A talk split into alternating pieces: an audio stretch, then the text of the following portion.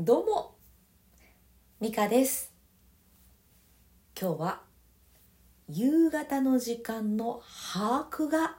イライラを抑えるというお話していこうと思います。この配信ではボイストレーナーの私が育児の気づきを声と絡めたり絡めなかったりしながらお伝えしています。ツイッターではコミュニケーションや声に関する発信をしておりますのでチェックしに来てくださると嬉しいです。音声配信とかプレゼンとかパートナーシップなんかにもお役に立つんじゃないかなと思っております。そしてお役に立ったならいいねとかシェアなどしていただけたら嬉しいです。さてさて今日は夕方の時間の把握がイライラを軽減させるというもうこれで全部言ってしまってるんですけど、えー、こんなお話ししていこうと思います。私はですね7歳あ違うわ。8歳の息子がおりまして小学校2年生です。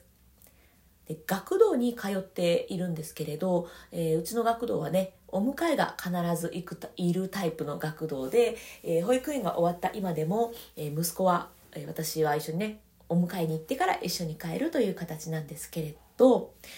え息子はねもう保育園の頃からずっとなんですけれど 帰んないんですよ。ずっと遊んでんの 本当に結構ね2 3 0分はザラというか割と、うん、標準コースっていうぐらい待つんですね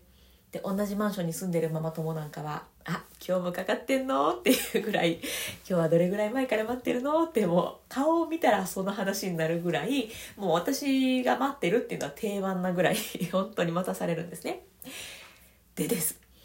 もう8年間まあ8年間はちょっと言い過ぎかもしれないですけどまあそれぐらいずっと息子の、え、お迎えの待ち時間にイライラさせられてきている私はいろいろあの手この手でねこの待ち時間にイライラしてしまうのをなんとかなんとかこう回避できないかと思っていろいろやってきました。で、えーと、待ってる間に日記を書くっていうのが今のところ一番自分にしっくりはまったんですね。待ってる時間を自分の時間にする しかも、えーと、日記を書いていると、まあ、日記というか箇条書きでね起きたことを書いてるだけなんですけどそれがこの配信のヒントになったりするんですよね。そこから、あ、今日こんなこと思ったな、あんなこと思ったな、あ、こうこうこうで、よし、こうやって話をしよう みたいな感じでやっているので、日記を書きつつ、えー、配信のうん構成を考えるみたいな時間にしていたんですね。でも、なんかそこまでの元気が出ない日とかもあるんですよ。日記はなんかもう大体書いたしなとかいう日もありますしね。でそういう時に今やっているのが歌を歌うことです。これはね娘が一緒にお迎えに来てくれているので娘と一緒に歌うということができるからなんですけど、まあ、一人で歌ってたらねちょっとね「あれお母さん歌ってる」って「えお母さん一人で歌ってらっしゃる」って思われちゃうんですけど 娘と一緒なので歌が歌えるんですよね。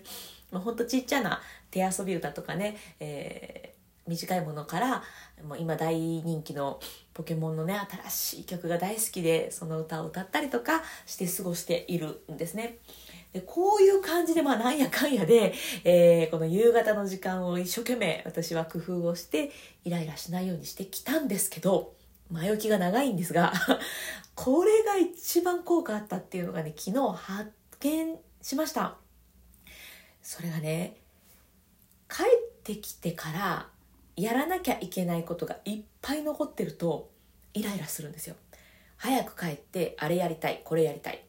この待ってる時間に洗濯物が畳めるのにとか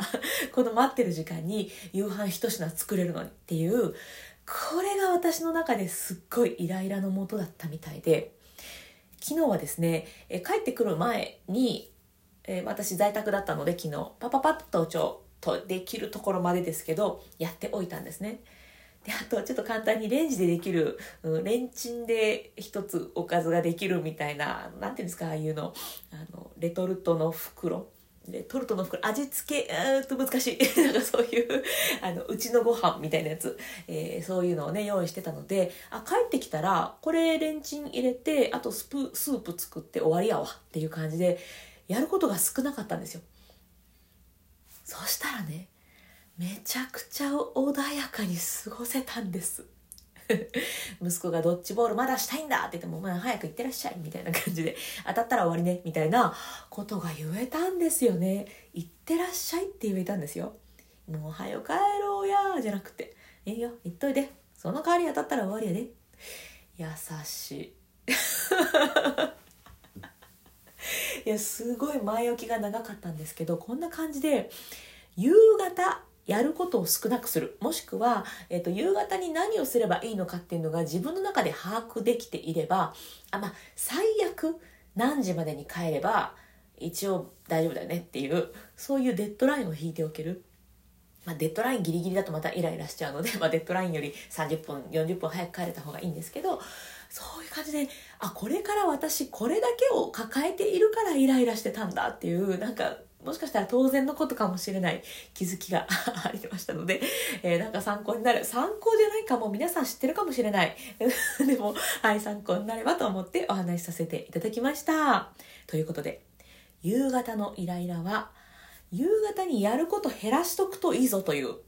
そういう結構シンプルなお話でございました。めっちゃ5分ぐらい喋ったけどシンプルでしたね。はい。ということで、今日も深呼吸していきましょう。えーとね、まあ私はイライラしがちなんですけれど、そういう時に深呼吸をして、えー、早くね、イライラモヤモヤから抜け出させてもらっています。ある2つのことを抑えた深呼吸をすると、結構ね、本当に早くイライラから抜け出せるのでおすすめです。えその2つのポイントとは、背筋を伸ばして笑顔で。この2つを押さえてゆっくり深呼吸するだけでいいんですよね。めっちゃ簡単です。あの、何ですか？お金もかかりませんし。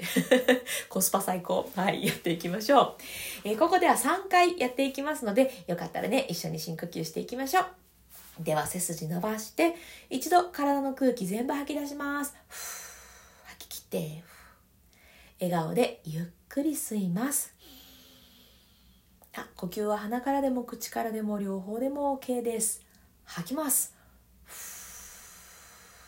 イライラモヤモヤは息と一緒に吐き出してデトックスのイメージです。吐き切る。はいもう一度吸って。背筋と笑顔キープです。吐きます。ふーっと体が体の力が抜けるリラックスも感じてください。吐き切る。はい最後吸って。たっぷり深く笑顔で吸ってって。吐きます。リラックス。デトックス。吐き切って終わりましょう。はい。ということでね気分転換とかにもよくあの結構効果があるので私は休憩時間に深呼吸するっていうこともしたりしてます。ベランダでやると気持ちいいですよ。はい。今はね、花粉がそこまで飛んでない時期だと思うので、うん、天気がいい時はね、まあ、今日今日はどうでしょうねちょっと地域によってあれかもしれないですけど天気がいい時はベランダの深呼吸もおすすめです。ということで今日ちょっとねいつもより時間が遅い配信になってしまったんですけれど、えー、すみません、えー、最後まで聞いてくださってありがとうございました。今日も充実の一日にしていきましょう。それではまた。